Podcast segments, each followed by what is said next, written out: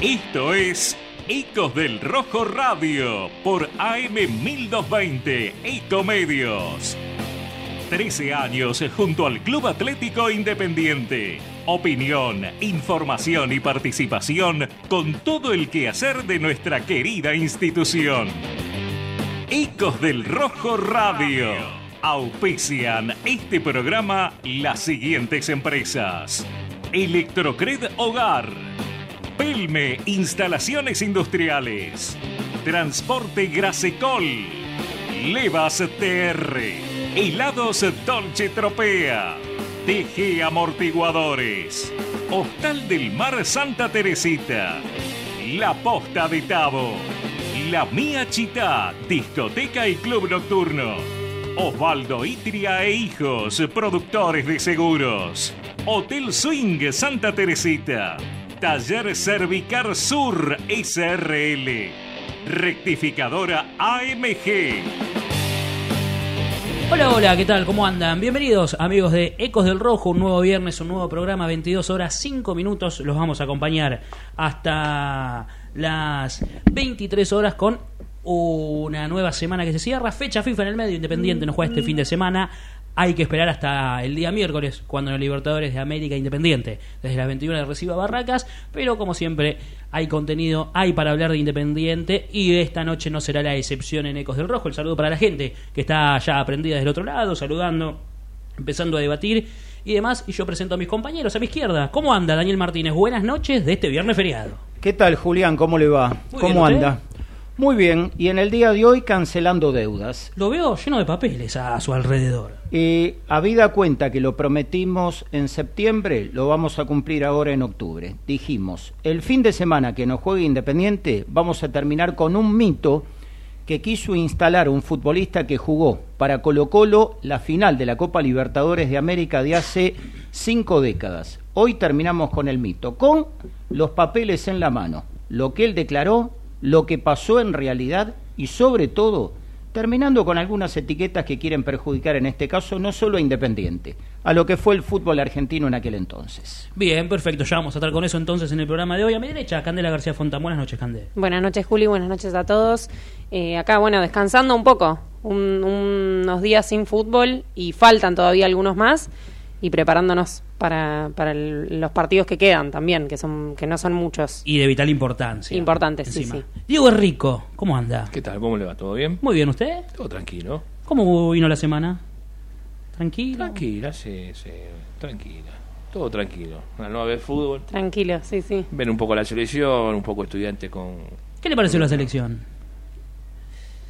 Correcto, tampoco fue como te lo están pintando. Jugó bien. Y en la relación con Independiente, ¿hace cuánto no hay nada en la cercanía Independiente, Tagliafico quizás no, pero en su momento, Diego, eh, hilamos ¿no? con lo que sucedió ayer en- con Argentina, había más participación de los jugadores independientes en la selección. Pero en el último tiempo, Lo que pasa es que la mayoría ya vienen de Europa. Así. no es solo con Independiente. Si aparece uno que puede que pisa la selección argentina, ¿cuánto dura acá? Nada. Un dato, Julián. La Argentina ganó el último mundial. Tan solo un futbolista juega en la liga local y no tuvo un minuto en campo. Sí. Franco Armani. Cuando la Argentina ganó por primera vez una Copa del Mundo, 22 futbolistas integraban la lista de aquel equipo de Menotti. Tan solo uno vino de Europa, Mario Kempe, que jugaba en el Valencia. 20 jugaban en el fútbol de la Argentina y uno estaba en calidad de libre, Tarantini. Si repasas un poco, el equipo que juegue y gana la final en el Azteca ante Alemania Federal, la inmensa mayoría jugaban en el país, salvo de los titulares en la final, Burruchaga en Francia, Valdano en España y Maradona en Italia.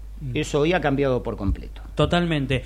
Hago un paréntesis de saludos para nuestro compañero encargado de la página de www.cosdelrojo.com.ar y también partícipe de los programas de los lunes, Darío Barjulo, que está cumpliendo años, así que... Un abrazo para Darío. No, un le mandamos para- un abrazo grande. sí. Para Darío, que seguramente también está del otro lado ¿Cuántos cumple? escuchando. No me 25. dijeron. ¿25? No sé si al revés. No lo sé. No, no sé. 5-2. No, no sé. No, no quiero decir nada. Seguramente ya llegará el mensaje que alguien lo va a vender. Quizás nuestro productor lo vende en ese tema, pero bueno, le mandamos un saludo a Darío. Jugó la reserva. Hace un rato terminó. A las 21, victoria importante contra River 1 a 0, gol de Bonfiglio, Cande. En el Sí, segundo tiempo, en el final. gol, sí, a los 41 del segundo tiempo en el Estadio Libertadores de América. y queda a un punto de Vélez, en, bueno, ya en zona de clasificación, con Vélez, que tiene un partido menos. Eh, pero bueno, está, está peleando arriba por lo menos, por lo menos eh, nada, por la clasificación, que son cuatro igual que la primera, los que clasifican. Eh, así que partido importante, victoria importante. Sí, yo vi el primer tiempo porque después, bueno, nos agarraba viniendo la radio. Flojo partido, no, no de Independiente, sino en sí con River. No pasó absolutamente nada en la primera mitad. Eh, no mostró mucho Independiente y me, me dijeron, estuvo ahí nuestro, nuestra compañera Luna Lorenzo haciendo la cobertura para Ecos del Rojo mejoró mucho en el segundo tiempo, mejoró con los cambios, volvió Hidalgo hoy, arrancó desde la titularidad y bueno, el gol llegó a los 41 cuando generó 6-7 ocasiones, me, me, dijeron en el segundo tiempo, así que fue una victoria, por lo que se vio en la segunda mitad, justificada del equipo de Monzón y bueno, con el gol de Bonfiglio, que es su primer gol. Primer gol o también. sea, sí, mejorado a como venía. Exactamente, sí, y bastante. Y se venía viendo los últimos partidos que nosotros sabemos cubrir, eh, generan bastantes Sí. chances de goles independiente, a veces no las reflejan el marcador, como le pasa a la primera, mira esa casualidad. Bueno, bueno, hoy se, se ganó con, con el gol de Bonfiglio. 65 años, me dicen, de Gargiulo. 6-5. 6-5, me dicen. 6-5. No parece. De 25 tampoco, ¿no? Se ríe, Diego. La risa de Diego creo que cerró absolutamente todo. Bueno, O sea, categoría 58. me dicen eso. Yo confío en mi fuente. Es confiable. Y es nuestro productor. Si no confiamos en nuestro productor, estamos, Mm. estamos complicados. ¿Qué pasa, Diego? Todo colorado, además. Sí, sí, todo rojo. Todo rojo. Bueno, el saludo para la gente que está prendida, para Gustavo, para Roy, para Víctor de Cortinas Artico, Jorge Vizcailini también, para Gustavo Alejandro Díaz y para todos los que están prendidas, para Oliver eh, y todos los que se van sumando, les pedimos que se suscriban a Ecos Rojo y dejen su me gusta. Bueno, obviamente nos agarran en el medio, decíamos, de una fecha FIFA y demás. Queda lejos todavía el partido con Barracas, nos quedará el programa del día lunes para, para entrar en esa previa y demás. Pero que, rapidito, digo, ¿qué te dejó del partido del último partido independiente con Argentinos Juniors? Un empate que pudo ser victoria. ¿Qué positivo, negativo? No, no, no. Ahora el primer tiempo Independiente jugó bien. Y después lo que pasa siempre. Yo veo que hay como una merma en los segundos tiempos. Después tendrá que buscar la razón. Yo me imagino. En todos los segundos tiempos decís. Uno se imagina cuál es el motivo de que se cae un poco. No, Físicamente por ahí. Y yo creo que sí. Yo por eso siempre digo el recambio generacional a fin de campeonato. Independiente va a tener que hacer un recambio. Sí, sí. Porque si no, una idea no la podés sostener en todo el partido, en 90 minutos. Creo que es lo ideal para un equipo, por lo menos para un equipo que quiere ser protagonista, un equipo grande. Sí, falló la definición en la primera mitad, de lo que remarcábamos en la transmisión. Bueno, Independiente ya, ya lo dijimos, un equipo que no tiene gol. Tenés, por, tenés- Sí, podés gana tener los buenos partidos delanteros. 1 a 0. Podés tener buenos delanteros, pero después la, la definición es clave. Por Sí, eso sí. cuando uno desmerece esos, nu- esos nueve toscos, pero esos nueve toscos por ahí... eh, Sí, hacen goles todos los partidos. Hacen goles todos los partidos. Hay otro que no, otro, pero antes de desmerecerlo por cómo para una pelota, o porque si se le va lejos, fíjate si definen, porque a esto no se le va lejos. Pero a la hora de estar delante del arquero les cuesta. No, hablábamos lo de Jiménez, que quizás era el que más venía fallando, tenía errático, pero el que más se confundió el otro día fue, fue Mancuello, que era, es el de más experiencia, jerarquía, si se quiere, en el equipo, Dani. La que pega en el travesaño no digo nada. Otra le pega con la pierna menos hábil, acepto lo que me dijo Diego en un momento determinado, le queda por detrás, pero la tercera no, se equivoca. O era toque bajo en diagonal o habilitación a Canelo que ingresaba solo por el medio. Bueno, el miércoles para los que escucharon el programa yo dije, los pibes de la reserva tienen que estar afilados porque no tiene delanteros Sí. independientes. Sí, sí. No tiene delanteros independientes. Fíjate vos, el Banco Suerte estaba el otro día ruin nada más. Y no es un 9, no es 9. Hoy Bonfilo hizo un gol. Por ahí en una vez aparece Bonfilo en el banco de los suplentes.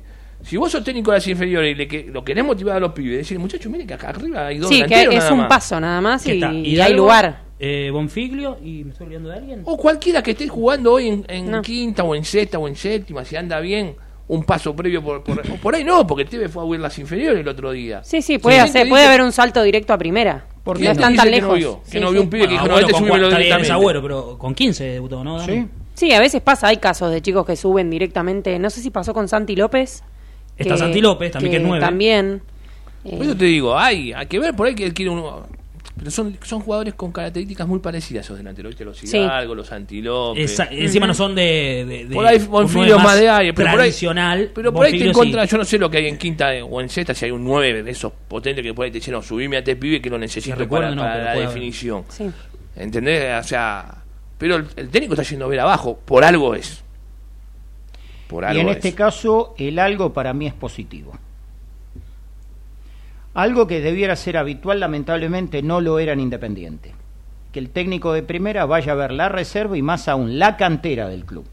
Enhorabuena. Y seguramente la lectura que él y quienes componen el cuerpo técnico deben estar haciendo, delanteros tengo, pero son atacantes sin gol. Y se nota. Independiente el otro día, definiendo en la primera etapa, ganaba el partido tranquilo. Y no es la primera Sí. vez que le pasa. Sí, sí. Le pasó con Instituto, con Central, y lo que antes comentaba Candela, salvo el clásico con Racing, todos los partidos con Tevez Independiente los había ganado y por un gol. 2-1 a Vélez, 2-1 en La Plata de Gimnasia y el 1-0 Huracán. Y- Y, tuvo una enorme cantidad de ocasiones de gol para haber abierto el marcador antes o para haberlo cerrado tranquilo. Y no sé si coinciden, pero lo que más recriminábamos y, y notábamos y criticábamos era la defensa. Tevez todavía no perdió en ese sentido y deja firme No. una defensa. No, la defensa parece estar más sólida que, Que lo que la está la delantera. Y Claro, otro sí. dato que no es menor. Lo venimos comentando cada vez que Independiente juega. Hasta ahora, ningún equipo se le puso en ventaja. Es verdad, no lo había Sí. pensado, es verdad. Sí, sí. Desde que debutó ante Vélez, englobando Posi- el ¿es partido positivo? por Copa Argentina con Estudiantes, sí que lo es. Pero todavía no pasó por esa experiencia. Seguramente, seguramente, más de uno entre los que me incluyo, querrá ver cómo reacciona el equipo un día que quede en desventaja, porque tarde o temprano va a pasar. Y yo lo quiero ver mucho, eh, la actitud del equipo, se hace que falta Barracas, pero con River en el Monumental. Sí, sí. Ahí va a ser una prueba de carácter total para el equipo, para Tevez. eh, Eh, Sí, también para ver qué pasa con esto. ¿Qué pasa si tiene que dar vuelta a un resultado? Si le gana a River, eh, es Si le- sí. es el River, un River Sí, creo que es el escenario ganable. perfecto para, Es un para River ver. ganable, Diego. Sí, Sí. Hoy en el fútbol Ni hablar Barracas, son todos Lomito, ganables. En el fútbol argentino son todos ganables. Todos Sí. ganables. No hay un equipo que vos digas, este va a ser. Viene y pone condiciones y la vamos a pasar mal. Como pasa en otras ligas del mundo. No, no. Acá no. Acá es difícil. No hay gran. gran... Vuelvo a repetir, el fútbol argentino está por ahí River, pero con equipos o, muy altos en edad y, y muy bajos en edad. En el medio no hay, esos jugadores están en otro lado. Los que rinden están en otro lado. No están jugando acá. Eso es así. Sí. Por eso el fútbol también que uno ve no es lo, mejor. Pero bueno, va a seguir siendo así porque la situación de este país va va a dar para eso. No, no, no queda otra. Bueno, pero también está bueno esto que decíamos de las inferiores, de que el técnico vaya a las inferiores, a la reserva, de lo que hablamos siempre, de no ir a gastar plata afuera cuando quizás, no, bueno, no tenés eh, un, un 9 de área que sepas eh, que hace goles todos los partidos, pero aunque sea que el técnico se, se haga presente y mire y todo, quizás hay uno que le ve condiciones y lo suben. E incluso sirve como algo motivacional para el que juega. Sí, Si vos sos jugador de quinta y viene el técnico de primera con su Hola. cuerpo técnico completo a verte, ¿cómo no te vas a Que motivar? Claro, Carlos Tevez, sí, seguro. sí. Esos chicos se Más a mi con favor Tevez todavía. jugando Sí. en el City, en el United, en el mismo Sí, Boca. Eh, absolutamente. Y encima, el que no lo vio pone a través del teléfono o la computadora las imágenes y lo tiene al alcance de la mano. Sí. Y también es una presión, eh, esto, Dani, que vos decías de, de la presión que tienen, eh, no presión, digo, eh, La motivación. positivamente motiva- motivación, también para los de primera, decir, bueno, suben a un chico por ahí que tiene 17, 18 años o por ahí un poco más chico y decir, bueno, me tengo que, también tengo que, que Seguir mostrándome más allá de, claro, de ser titular, está viendo a los pibitos. claro, pelear el puesto más allá de ser titular. y Esto tiene que, jugar vos que esté acabás mejor. de comentar me lo dijo más de una vez, más de un integrante de grandes equipos independientes. Cuando subían un juvenil, lo mirábamos de reojo, porque decíamos, si nosotros todos los años, una, dos y hasta tres vueltas olímpicas. Claro. Cuando veíamos que empezaba a entrenar, que luego debutaba en primera, que se consolidaba en primera y que no era menos que el titular, ya lo mirabas de otra manera. ¿Qué Claro. le habrán dicho a Agüero cuando llegó con 15 años al Sí, sí. Entrenamiento? 15 años siendo... Preguntale a algunos de los que estaban en ese plantel. Hay uno que lo hizo debutar, que hoy día trabaja en la televisión, Sí, sí. lo que él ha comentado más de una oportunidad, que lo miraban casi irónicamente, como diciendo quién es, de dónde salió, hasta que empezó a jugar. Claro. Bueno, acá en el chat, eh, perdón Julia, Sí, sí. eh, dice mm, Daniel Jiménez dice que quiere buscar un 9 como Ábalos o Arce o Gondú. Sí, a Independiente le falta nueve de área. Le Eso falta no, un no nueve de cabe área. ninguna duda porque ya, a ver. Cauterucho. En ese en momento te lo cubría últimas. Cautelucho, que en los primeros partidos parecía que le pegaba mal y hacía Si gol. vos me decís, Si es no los contrato penales. se lo ganó, porque lo que hizo en el primer año, por más que Independiente no sumó. No, carrió al equipo. Sí, sí, sí. Cuando si él hubiera hecho nada. goles, no sé qué hubiera pasado ahí. Eh, ¿Dónde estamos hoy nosotros? 11 goles, 5 en jugada, 6 de penal. Lo que tuvo que ¿Cuántos dar lo- puntos? lo dio. Después de ese semestre no rindió, bueno, se le dará la mano. No sé por cuánto le firma, no sé si se por un año o dos, porque nunca se sabe acá. Y algunos fueron claves. Por ejemplo, el 1 a 0 con Huracán. Sí, los penales que pesaban en ese momento, que era el momento Independiente Hoy ya está, abajo. lo que te dio, te dio, viste, tiene, ya está, es grande Cautelucho. Y hablando de eso, tenemos lista de, de lesionados. Cautelucho está entre ellos. Y por eso quiero, vamos a. Hicimos una especie de parte médico, ¿no? De los jugadores que, que tienen bajas. Me dij- escu- eh, la información que tenemos es que Cautelucho puede tener un mes de recuperación. ¿Qué es lo que tiene Cautelucho? La, la afec- afección esa hepática, que es cuestión de la hepatitis, pero no es una hepatitis normal. Y para que Cautelucho tenga la alta médica, ciertos valores del cuerpo y con este tema Le tienen, Tienen que, que dar dar normal. perfecto, sí, sí. y ninguno le dio normal. Ya lleva ocho días en esta situación y dicen que el tiempo estimado es un mes. Sí, hay que ver qué clase de hepatitis tiene. si No es una hepatitis normal, es lo que se Ah, está la A, la B, la C. Sí, sí. Así que un mes es bastante. Y teniendo en cuenta que es el Sí. 9 alternativo. Yo tuve hepatitis, tenés para un tiempo. Te debilita. No, encima te sentís eso. debilitado. La edad que tiene. Lo la, que queda del campeonato y La demás. curva final de la Copa de la Liga. Claro. Empieza a levantar temperatura, que para un jugador veterano en más de un caso es clave. Exactamente. Sí. Y bueno, después tenemos a Tolosa, que tiene un esguince de tobillo con compromiso ligamentario. Decían que, que, mm, que, bueno, que la idea era que llegue al partido contra River, pero no, no mm, se supone que no va a llegar. eh, de ir, digamos, de ir todo bien a- a el- en el tiempo que falta hasta el partido contra ¿Cuánto River. lleva ya? De- Lleva ¿Desde el qui- partido con Rosario? de, Sí. con Rosario, ¿Tiempo? 15 días más o menos. No, más de 15 días. Más de Eh, 15 Y a días. ver, fue una semana y media el clásico con Racing, dos y media, tres y, y media. Tres- ah, un montón. Se dijo, se dijo en un momento determinado que en cuatro semanas estaba para volver. No sé. No sé. Bueno. Entonces algo, algo, a ver. Ese compromiso ligamentario, veámoslo como que tiene algo en el ligamento. Sí, si sí, no, un sí. esguince no tarda tanto. Porque es esguince con tobillo con compromiso ligamento. Siempre el problema del ligamentario. tobillo es el ligamento. ¿sí? Sí. Siempre es el Dice con problema. compromiso ligamentario. El parte médico del club. Y además, Julián, teniendo en cuenta lo que pasó con Ayrton Costa cuando se lo hizo volver ante Huracán y no estaba, Sí, mejor más vale esperarlo un poco que más. luego lamentar. Exactamente. Bueno, sí, después sí. estaba Baltasar Barcia, también, que tuvo un desgarro. Hace tres semanas se cumplen el desgarro. Está ya en la etapa final de recuperación. Llegaría contra River, de ser necesario. Podría tener minutos contra River, Barcia.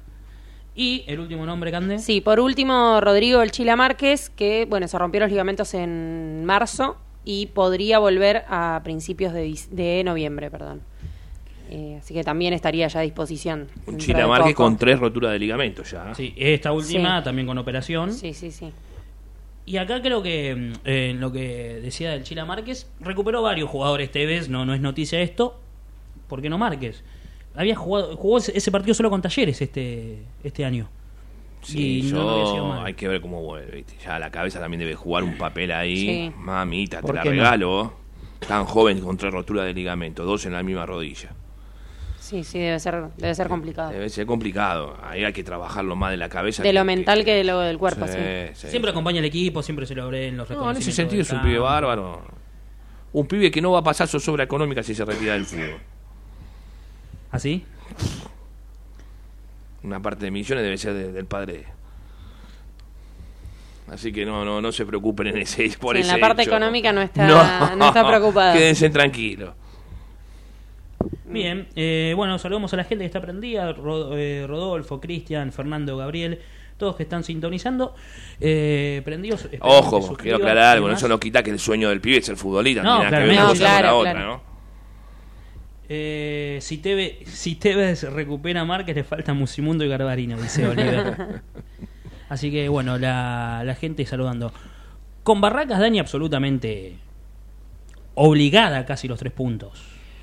A ver, un Barraca Central que viene levantando, que ganó un partido imposible en el Ducó ante Colón, Ramón Ávila mediante, marrando un gol imposible, solo delante del arquero, pero lo empató, lo dio vuelta, lo terminó ganando. Y un Rondina que en más de un caso ha complicado a Independiente. Ahora, teniendo en cuenta que de los últimos cuatro partidos Independiente tan solo ganó uno, es cierto, el resto no los perdió, Mm. lo obliga a salir a buscar la victoria y ganarle al equipo de Barraca Central. Máxime teniendo en cuenta el calendario que tiene de acá a final de la Copa Independiente. Tiene visitas complicadas, River, Atlético Tucumán, Talleres de Córdoba y al mismo tiempo algo que declaró el técnico. Apuntamos arriba. La mejor manera de levantar el promedio o elevar el puntaje es peleando arriba. Y hace largo rato que Independiente no pelea algo. Bueno, creo que es el momento. Por eso, Julián, ante tu pregunta, sí. No, en y tres semanas hay que ganarle a Barraca Central. cinco puntos de, de los de abajo de- de- del descenso, a seis de entrar en zona de Sudamericana, y ahora, bueno, River lo pasó, está segundo y metiéndose en la siguiente fase de la Copa de la Liga. Ahí tenés otro caso, lo que valen las victorias.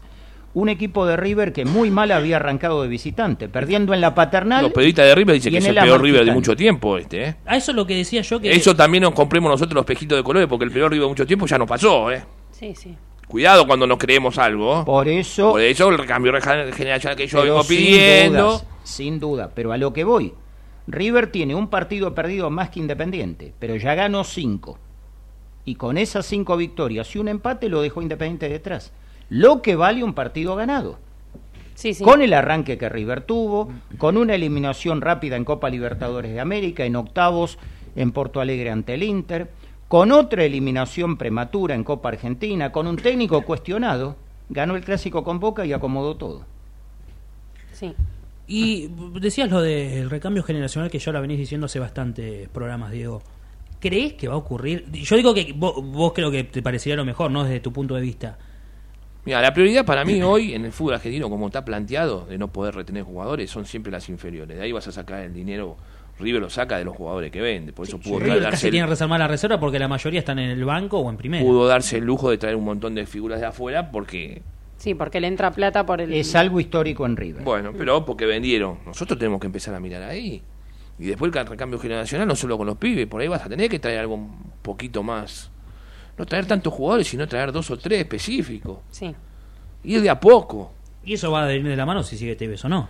Pero esa es mi mirada, que ver la de los dirigentes. Porque los dirigentes están ¿crees conformes que va con a esto y te trae ocurrir- otra oleada de jugadores ahora. ¿Crees que, que, qué puede ocurrir desde el conocimiento de o no conocimiento de esta dirigencia? Bueno, hasta ahora en cada libro de pases vino A eso voy. un aluvión de Porque jugadores. está lejos de suceder. Yo lo que decís vos lo veo lejos de que suceda. Teniendo en cuenta lo que fue lo último. Eh, en enero, 11 incorporaciones, la renovación de Lazo y dos juveniles para reserva. Y en este último libro de pases, 6 para la primera y Bonfiglio a la categoría de reserva. Que, que como está dadas las cosas, en cualquier momento lo vemos sentado en el banco de suplente Sí. a Bonfilio. Sí, encima es eh, tiene la característica de un de- delantero tradicional. eh, grandote. No, yo te digo, yo no sé, me imagino que me imagino que van a tener un poco menos, ya si un, un equipo estable teniendo una, una base tendrás que traer poquito, empezar Todo a, depende, subir lo de abajo, Diego. lo de abajo que es lo que te va a dar el dinero. Diego, todo depende de quién quede. Habrá que ver quién continúa, quién se le renueva y ahí sí ir, ir evaluando que debe incorporar Independiente. Yo no he sido nunca de la idea de incorporar eh, de, en cantidad elevada. Incorporar por incorporar, No, nada más. Ya sabemos cómo ha terminado esa Sí. política en Independiente, con más de una directiva y con más de un cuerpo técnico. Sí. El traer por traer, el incorporar cantidad y no calidad. Y en más de un caso, un agujero económico enorme, cero rendimiento y peor aún, teniendo que apelar a lo que originalmente se dejaba de lado, que era el juvenil. Por eso digo que hay que hacer una evaluación una vez que termine la Copa de la Liga. Y no encandilarse como pasó en el 2021 con la semifinal que Independiente es dejado en el camino por Colón. Porque la Copa no es el campeonato. Son dos zonas, están divididos en idéntica cantidad, se juegan ante rivales absolutamente diferentes, y fue lo que pasó aquella vez. Y más de uno se pensó que con ese plantel Independiente podía jugar la Copa Argentina, la Sudamericana y el campeonato. Y se acuerdan cómo terminó todo, ¿no? Bueno, esa será la cuestión para ver en el corto tiempo que queda, porque ya estamos a octubre, ya Quedan seis semana, partidos de la etapa clasificatoria. Y los que le puedan llegar a quedar, eh, en el caso de clasificar, encima es un partido único, depende de la localidad cómo quede equiparado con el equipo que te toca de la mano de enfrente. Es una copa ganable. Acá, me, acá estaba leyendo un comentario antes de ir a la tanda. eh, que dice, no digamos que contra Barracas es un partido ganable porque jugamos contra el equipo del poder que siempre nos perjudican. Pero nosotros creo que eso lo Sí, eso ya está Un empate- analizando de lo futbolístico. Un empate no nos sirve, eso estoy de No. acuerdo. No, no, diciendo. A ver, te sirve por ahí para seguir sumando por el- la parte del No, pero de local- pero para De local entrar que o para sumar local para una copa no te va a servir. En relación a lo que comenta el oyente, el primero de los partidos fue por el de la Copa de la Liga del año pasado, lo ganó Independiente en Huracán 1 a 0, ningún inconveniente. El que jugaron por el campeonato, que lo ganaba Independiente, se lo da vuelta a Barracas y lo empata en el segundo tiempo, dos penales no cobrados, uno más grande que el otro. Y el último partido, el que se jugó en Barraca Central, Independiente jugó toda la segunda etapa con 10 por la roja a Barreto, y sabemos que hubo un par de jugadas como mínimo para ser analizadas, pero evidentemente ese día no andaba el bar, ¿no? Ojo, un Barraca que no está tampoco tan bien en la general, ¿eh? No, Nos estamos por ir a tanda, Cande. Sí, nos vamos a la tanda y agradecemos a Logistran de Alejandro Strangio, Servicio de Logística y Transporte en Capital Federal, Gran Buenos Aires y el interior del país que brinda seguridad, responsabilidad y el mejor precio al servicio de los clientes. Por consultas, comunicarse al 11 56 16 63 81. Vamos la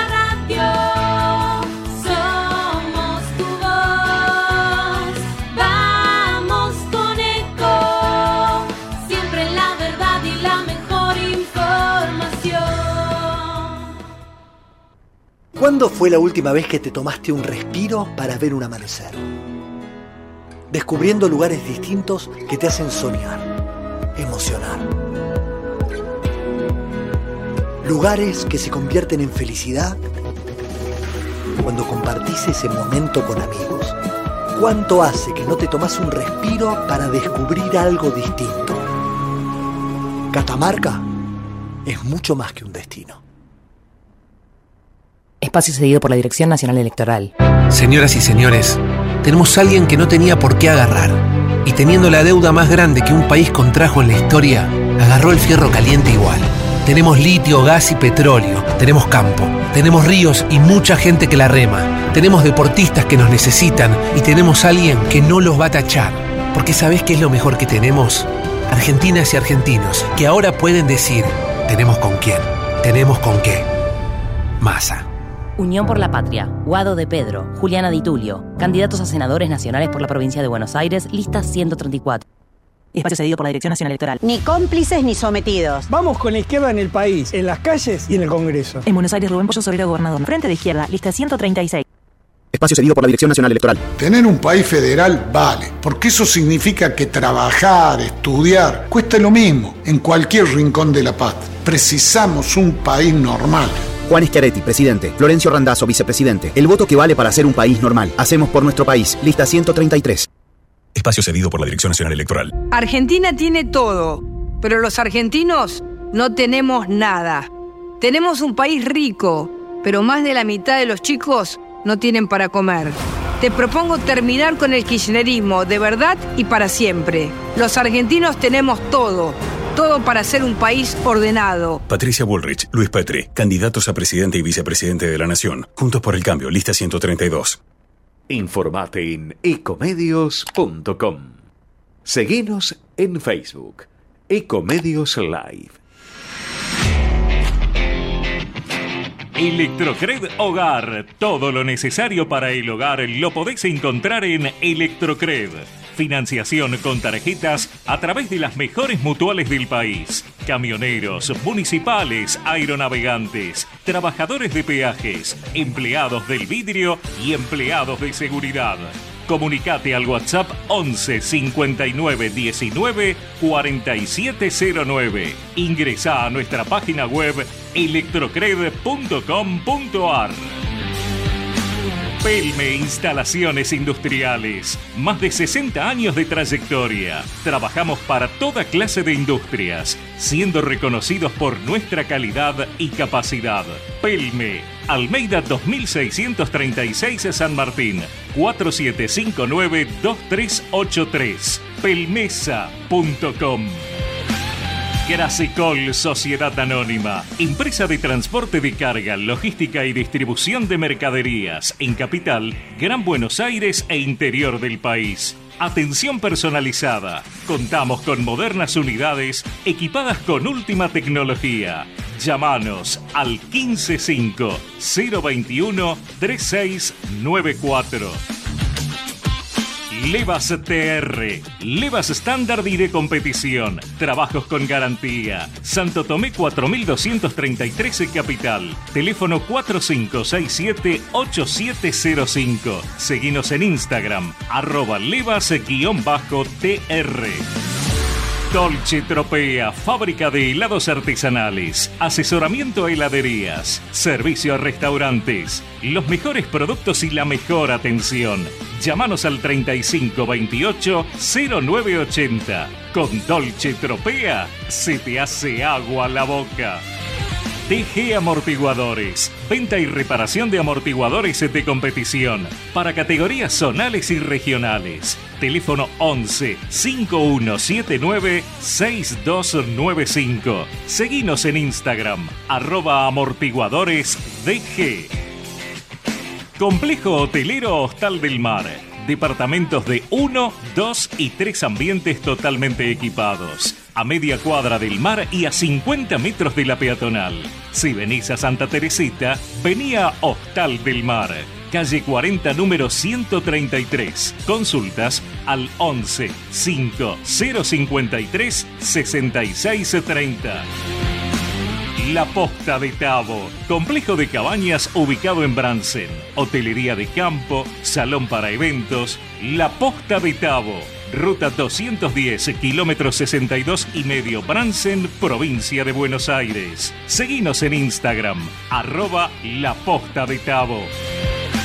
La Mía Chitá Lanús, discoteca y club nocturno. Vení a divertirte con nosotros a la mejor disco para mayores de 30 de Buenos Aires. Todos los fines de semana estalla La Mía Chitá. Avenida Hipólito Irigoyen 2992, esquina Blanco Encalada, Lanús. Osvaldo Itria e Hijo, productores asesores de seguros. 50 años al servicio de nuestros asegurados. Consultoría y servicios para empresas. Osvaldo Itria e Hijo. Hipólito Irigoyen 5472, Remedios de Escalada. Teléfono 11 44 21 19 47.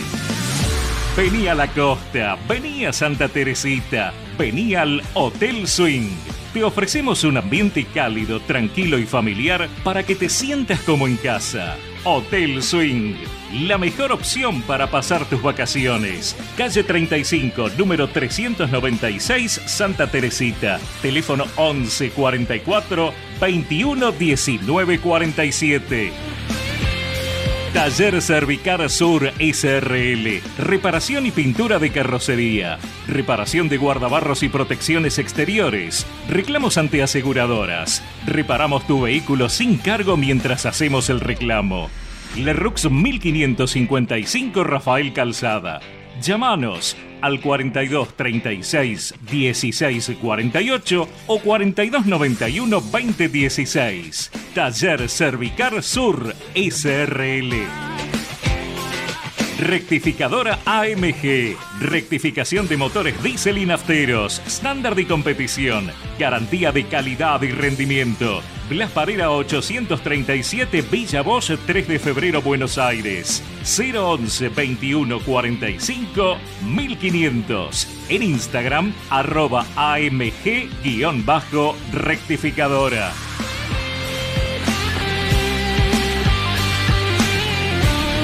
Continuamos en Ecos del Rojo y agradecemos a Centenario Sport, camisetas de fútbol, ascenso y más. Están en la Feria de Parque Centenario en Caballito los días sábados, domingos y feriados de 11 a 18 horas. Pueden entrar a su Instagram centenario.sport y ver todo lo que tienen y aprovechamos para último día para, Sí. mm, para participar del, del sorteo por la camiseta para el Día de la Madre. Tienen que entrar a, a Instagram, arroba Ecos del Rojo y participar en la publicación, dar me gusta y etiquetar bueno, a las madres que conozcan. Y, y se sortea mañana al mediodía o a la tarde. Así Bien. que Sábado de sorteo entonces. Dani, muchos papeles, lo- los muestro en pantalla y demás. ¿Qué trajiste para deleitarnos hoy? Por partida doble. Como se cumplió en el mes de septiembre el- un nuevo aniversario del huracán campeón metropolitano, uno de los integrantes del equipo, goleador de aquel que dirigía César Menotti, con el paso del tiempo futbolista de Independiente, Omar La Rosa, dice, Huracán del 73 fue el mejor equipo de la historia. Debatible, opinable, humildemente, a ese equipo, con todos los titulares que el año anterior habían ganado el título, Independiente lo eliminó en semifinal de Copa Libertadores de América. Empate en uno en el Ducó, primer gol de Bocini por Copa Libertadores de América. Pará, está la foto. De cabeza le gana al Coco Basile. Exactamente. Y victoria 3-0 con un baile inolvidable de Independiente en la doble visera. Perfecto. Sí digo que me duele que Omar La Rosa, que fue campeón con Boca, con Huracán, hay un solo equipo con el cual ganó dos campeonatos, y fue con Independiente, los nacionales del 77 y 78. En toda la nota hace mención a más de uno de los equipos en los cuales jugó, en la Argentina, en México, en Guatemala y hasta en la Liga del Interior. No hace alusión alguna a Independiente. Repito, doble campeón nacional y cuando Menotti lo convoca para la selección era futbolista de Independiente. Y cuando la Argentina jugó y ganó el Mundial 78, Omar La Rosa era uno de los cuatro jugadores que Independiente colocó el plantel. Por un lado me llama la atención, por el otro me duele que se olvide que él fue parte importante, porque reconozco el mérito que tuvo, pero que no haga alusión a Independiente en ningún párrafo de la nota que le hicieron los colegas de página 12. Y la otra, también, 1973. Bueno, pará, hay que decir que Independiente en la década del 70 está nombrado por la FIFA uno de los mejores equipos de la historia. La FIFA. No lo dice el Huracán que lo dice él, porque lo integró Independiente en esa época a San Lorenzo, a- al Central con Kempe, a los cachetazos lo sacaba de la Libertadores, ¿eh? a los cachetazos. Sabido es que el 11 del 9 se cumplió el quincuagésimo aniversario del golpe militar que derroca a Salvador Allende y coloca en el Palacio de la Moneda, la casa de gobierno chilena, Augusto Pinochet. Personaje que, entre otros regalos a la Argentina, le hizo en medio del conflicto de Malvinas el pasarle a los británicos el lugar por donde pasaban las tropas argentinas, el permitirle a determinada tropa británica ingresar a suelo chileno. No en vano, cada vez que un equipo de Chile juega por Copa en la Argentina, la inmensa mayoría de los futboleros que cantan, el que no salta es un traidor. Y razón no le falta. Pero, en medio de la nota que le hacen a Carlos Caselli, el 9 del Colo Colo, rival de Independiente en la final de la Copa Libertadores de América y de la selección trasandina, él desliza algo que me encantaría que ahora Julián nos lo comparta. Eh, dice, no lo sé por qué bien es cierto que estaba muy dividido el país en esa época, por todo lo que pasaba, pero jugaba Colo Colo y todo el mundo era colocolino. Lo que voy a decir, no sé si le va a molestar o no, porque a algunos periodistas argentinos les molesta. Independiente nos robó la Copa Libertadores de América. Lo digo así, bien claro. Cuando veo las imágenes de lo que yo llamo el robo del siglo, fue el robo más grande de la historia del fútbol sudamericano. En la primera de las tres finales, a los 46 minutos del segundo tiempo, empujaron a nuestro arquero con pelota y todo adentro del arco. Está clarísimo. En la segunda hubo un gol legítimo que me anularon en el Estadio Nacional. Vino un centro del lado izquierdo, lo peinó Pavoni. Yo entré al segundo palo y cuando salió Santoro le pegué un costado con la frialdad que tenía para definir Arpi. Fijó y cobró Psy. Después de 40 años y antes de morir, el árbitro en una entrevista que dio en Arabia Saudita me dijo, me recomendaron que Colo Colo no fuera campeón de la Copa Libertadores. Perfecto. Colo Colo había dejado en el camino en semifinal al Botafogo de Río de Janeiro y a Cerro Porteño. En Brasil ganó, me parece, ¿no? Sí. Independiente, que era el campeón defensor, a quienes había eliminado, a Millonarios de Bogotá y al bicampeón argentino que era San Lorenzo de Almagro. Por lógica, les tocó jugar la final. El partido de ida fue en la doble visera. Lo ganaba Colo Colo y acá me gustaría que ustedes se fijen, esto es página oficial de la Confederación Sudamericana. ¿A qué minuto empata Mario Mendoza? A los 75. Que yo sepa, 75 minutos es 30 del segundo tiempo, no 46. Primer dato equivocado. Segunda cuestión. Aquí hemos traído el material de la época. El partido que se juega, en este caso, el 29 de mayo en Santiago de Chile, el Estadio Nacional. Carlos Caselli definiendo ante la salida de Santoro. Segundo dato equivocado, no es en la punta, se ve en la foto. La pelota ingresa por el medio del arco. Pero en el epígrafe de la foto, Julián, me encantaría que se lo leas a cada uno de los oyentes qué es lo que señalan los colegas de la revista Goles, la que en ese entonces se editaba en la República Argentina. Dice Caselli que allí Batia Santoro ya estaba en offside.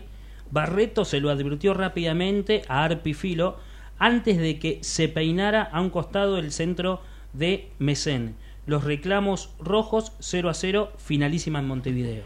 Ramón Barreto, nacido en la República Oriental del Uruguay, el árbitro más importante que la Liga Oriental tenía en aquel entonces, fue juez de línea. Marcaba el ataque del equipo colocolino. Y antes que la pelota la tome Pavoni, él levanta la bandera e inhabilita a Caselli. Estaba en offside, tal cual se ven las filmaciones y aquí en la foto. Lo otro que no comenta Caselli es cómo se jugó la segunda etapa. Una vez terminado el primer tiempo, como era lógico, los dos planteles se iban rumbo a los camarines. Independiente tenía que bajar por la escalera e ir rumbo al túnel del vestuario visitante. ¿Con qué se encontró? Con que la tapa de ingreso a la escalera estaba cerrada, con cadena y con candado. Por ende, tuvieron que retornar por la platea. ¿Y quiénes estaban, además de los plateístas? Los integrantes de la Garra Blanca, la barra brava del Colo Colo.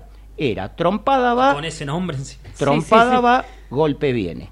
¿Cuál era la idea? Lesionar a los jugadores de Independiente, intimidarlos y no los dejaron volver al vestuario. Que se abandone, digamos. Eso no es nada. Lo fortaleció de tal manera que en el segundo tiempo se juramentaron, acá no perdemos.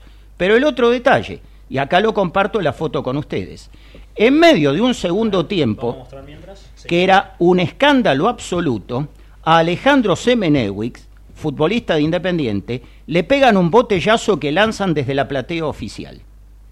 Y es más, en el epígrafe de la foto, uno de los colegas que envió el gráfico, por un lado, goles por el otro, a Santiago dice, una de las tantas botellas que cayeron al campo de juego, la lógica que indicaba que el partido se tenía que interrumpir. Perfecto, no se lo hizo. Y luego, la frutilla del postre. La última jugada del partido. Pase en profundidad, Ricardo Daniel Bertoni, futbolista que estaba jugando recién ahí, su tercer partido por Copa Libertadores de América con Independiente, rompe el fuera de juego.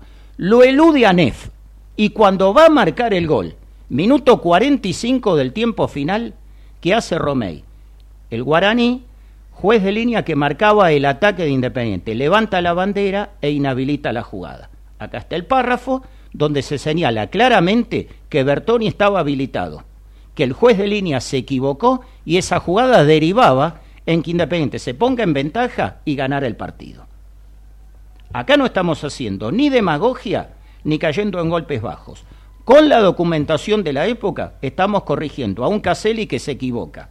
En el minuto en el cual Independiente empata en la ida, en cómo él marca un gol ilegítimo en Santiago y sobre todo que el poder le quería servir en bandeja la final al Colo Colo. Yo parto de una base. Si el poder, como quedó demostrado a través de la Central de Inteligencia, el Departamento de Estado y la Embajada Norteamericana en Santiago querían derrocar a Salvador Allende, ¿qué era mejor? ¿Que el Colo Colo gane o pierda la final? Entonces, si el poder quería eso, ¿por qué le iban a regalar la Copa Independiente? Es Claro. algo hasta contradictorio. Pero no solo eso. De ahí se pasa al partido final, que en este caso se juega el 6 de junio en Montevideo. Previo al comienzo del partido, ¿qué sucede? Hacen desfilar por el campo de juego a Sergio Martínez. ¿Quién era? El arriero que había identificado el lugar donde estaban los rugbyers perdidos en medio de los Andes. Todo el público oriental volcado en favor del Colo Colo, pese a que Independiente contaba con cinco uruguayos en el plantel. Poyú, Arispe, Garisto, Pavón y Montero Castillo. Bien. Ganaba Independiente 1 a 0, gol de Mendoza. Lo empata Caselli, en este caso legítimo. Fueron un suplementario. En ese tiempo suplementario, si Independiente no ganaba, perdía la copa. ¿Por qué? Porque prevalecía el equipo colocolino, habida cuenta de haber marcado el gol de visitante, cosa que Independiente no. Pase gol de Bocini, que ese día debutó por Copa Libertadores, gol anotado por Giachelo e Independiente terminó ganando la cuarta.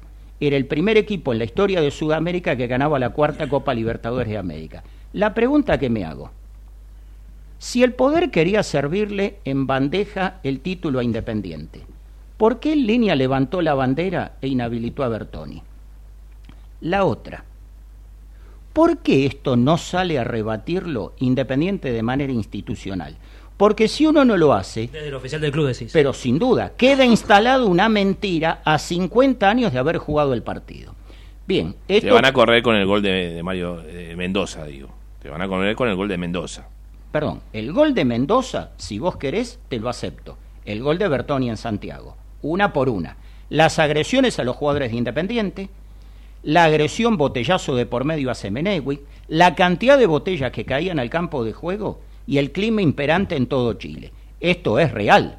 Arpi Filo tuvo que reconocerle a los jugadores de Independiente que si ganaban el partido no salían vivos del campo de juego. Estoy hablando de una situación dramática en el país y en particular en la capital. Repito la fecha. El 29 de mayo fue el partido. El derrocamiento fue el 11 de septiembre. Imagínense el clima que se vivía en el ya país. se estaba gestando. sí. Exacto, y en particular en la capital. Ahora bien, ¿quién es el que declara todo esto? Carlos Caselli. Y acá es donde me quiero detener. Las etiquetas que se colocan, y en más de un caso la realidad las niega. Se tuvo que ir del país porque corría riesgo su vida. La lógica que indica, si era un simpatizante de izquierda, ¿dónde iba a ir a jugar? A Europa del Este. No, se fue a jugar a España. ¿Quién lo manejaba? Francisco Franco, el líder de la Falange. Buen lugar eligió para. Bien, primera, primera observación.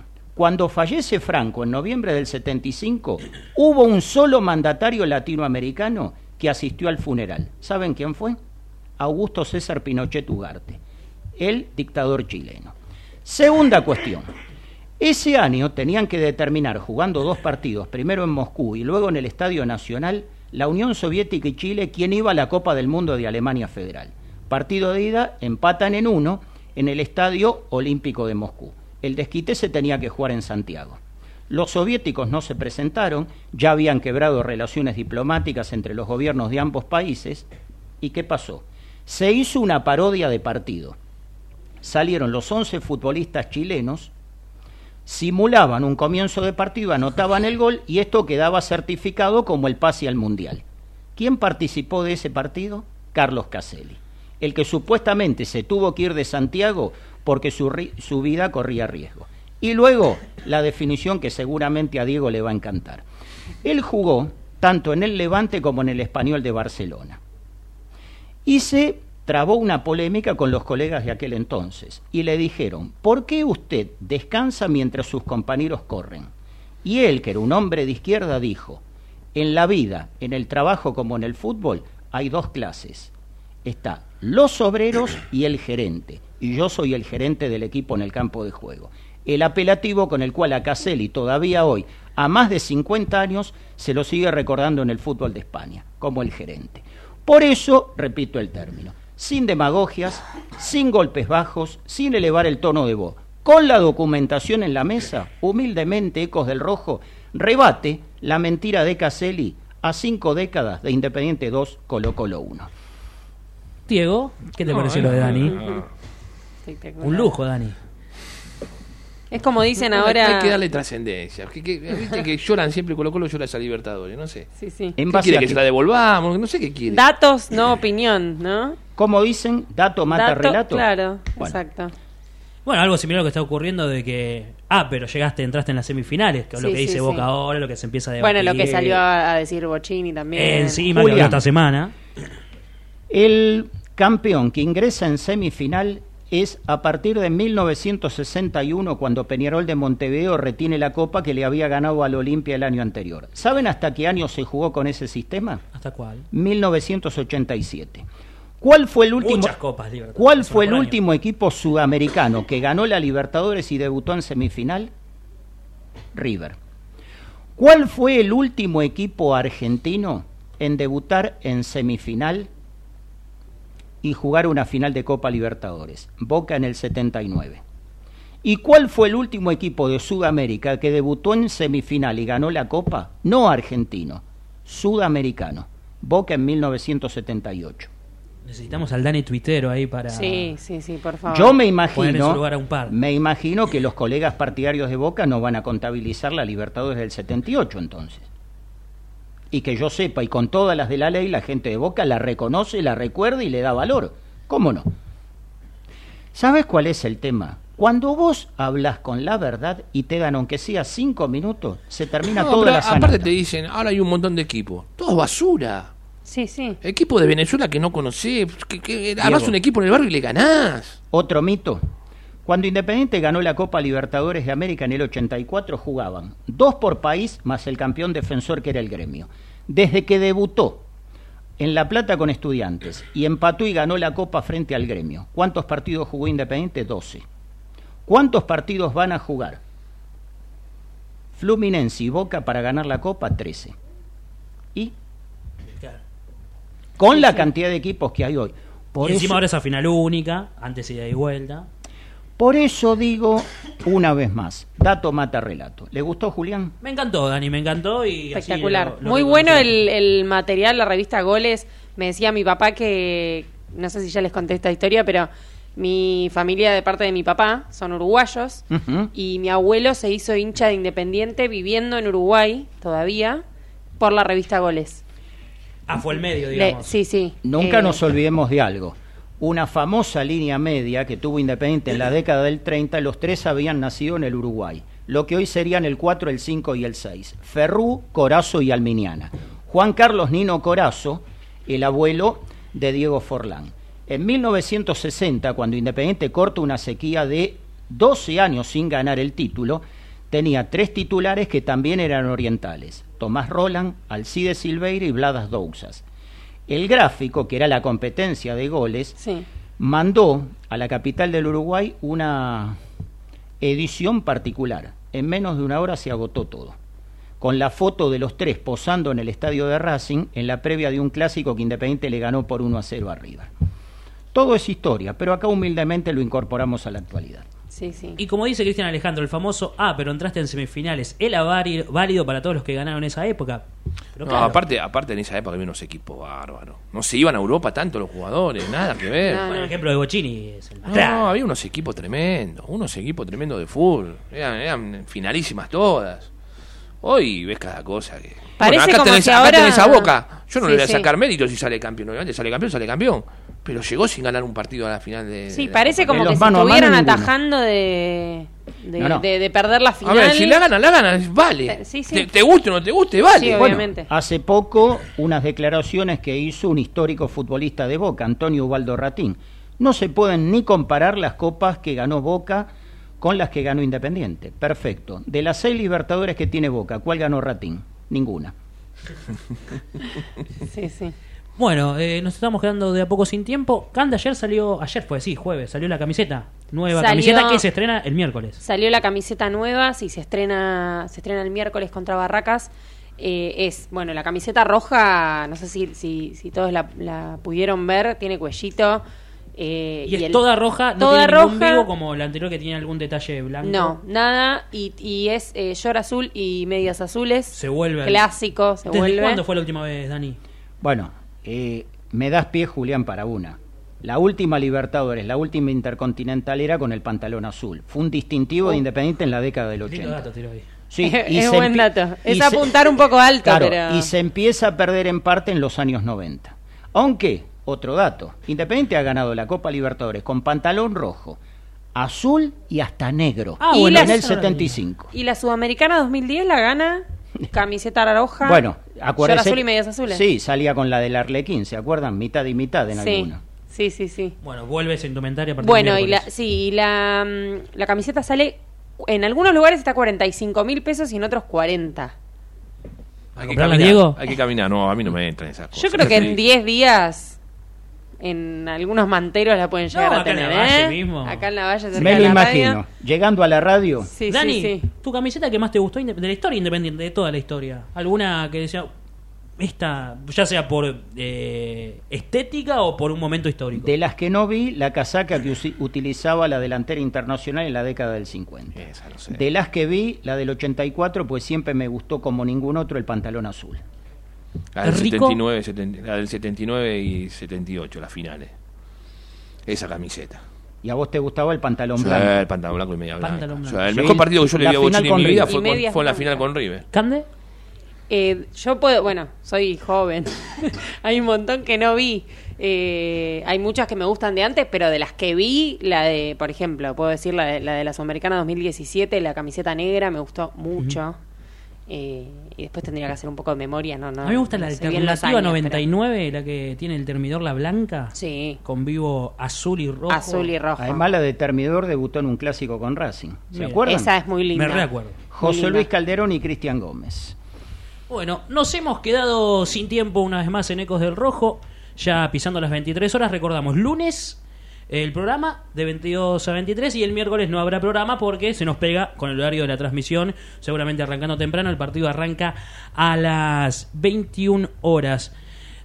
Un, un detalle, porque se viene algo interesante en la previa con nuestras compañeras, hablando con la gente y demás, cómo se hace el contenido usual en Ecos del Rojo. ¿Cuántos goles tiene Arsenio Rico en Independiente? Yo le doy 293. Acuérdense de ese número nomás. Diego, hasta nosotros el miércoles. Hasta el miércoles, ya te estoy mirando. No me vengas con que la Bruna hizo otro gol ahora. Cande, hasta el miércoles. Eh, déjame mandarle un Sí. saludo a mi papá que justo me dice que la camiseta que más le gusta es la del Palomo. Eh, La de los bueno, diablitos. Esa. Bueno, ¿Qué año? Y 94, cuando él se incorpora. 94. Bien, así bueno, buenas noches a todos. Y el que quiera seguir dejando su camiseta favorita, lo vamos a estar leyendo. Esto ha sido todo, Ecos del Rojo, 23 horas exactamente. Nos despedimos y nos reencontramos lunes y miércoles.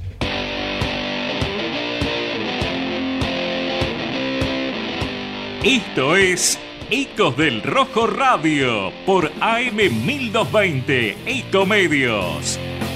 13 años junto al Club Atlético Independiente. Opinión, información y participación con todo el quehacer de nuestra querida institución. Ecos del Rojo Radio. Auspiciaron este programa las siguientes empresas. Electrocred Hogar. Pelme Instalaciones Industriales. Transporte Grasecol. Levas TR. Helados Dolce Tropea. TG Amortiguadores. Hostal del Mar Santa Teresita.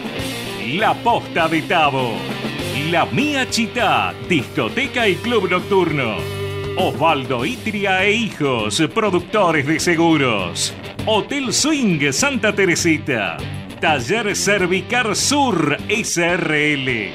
Rectificadora AMG.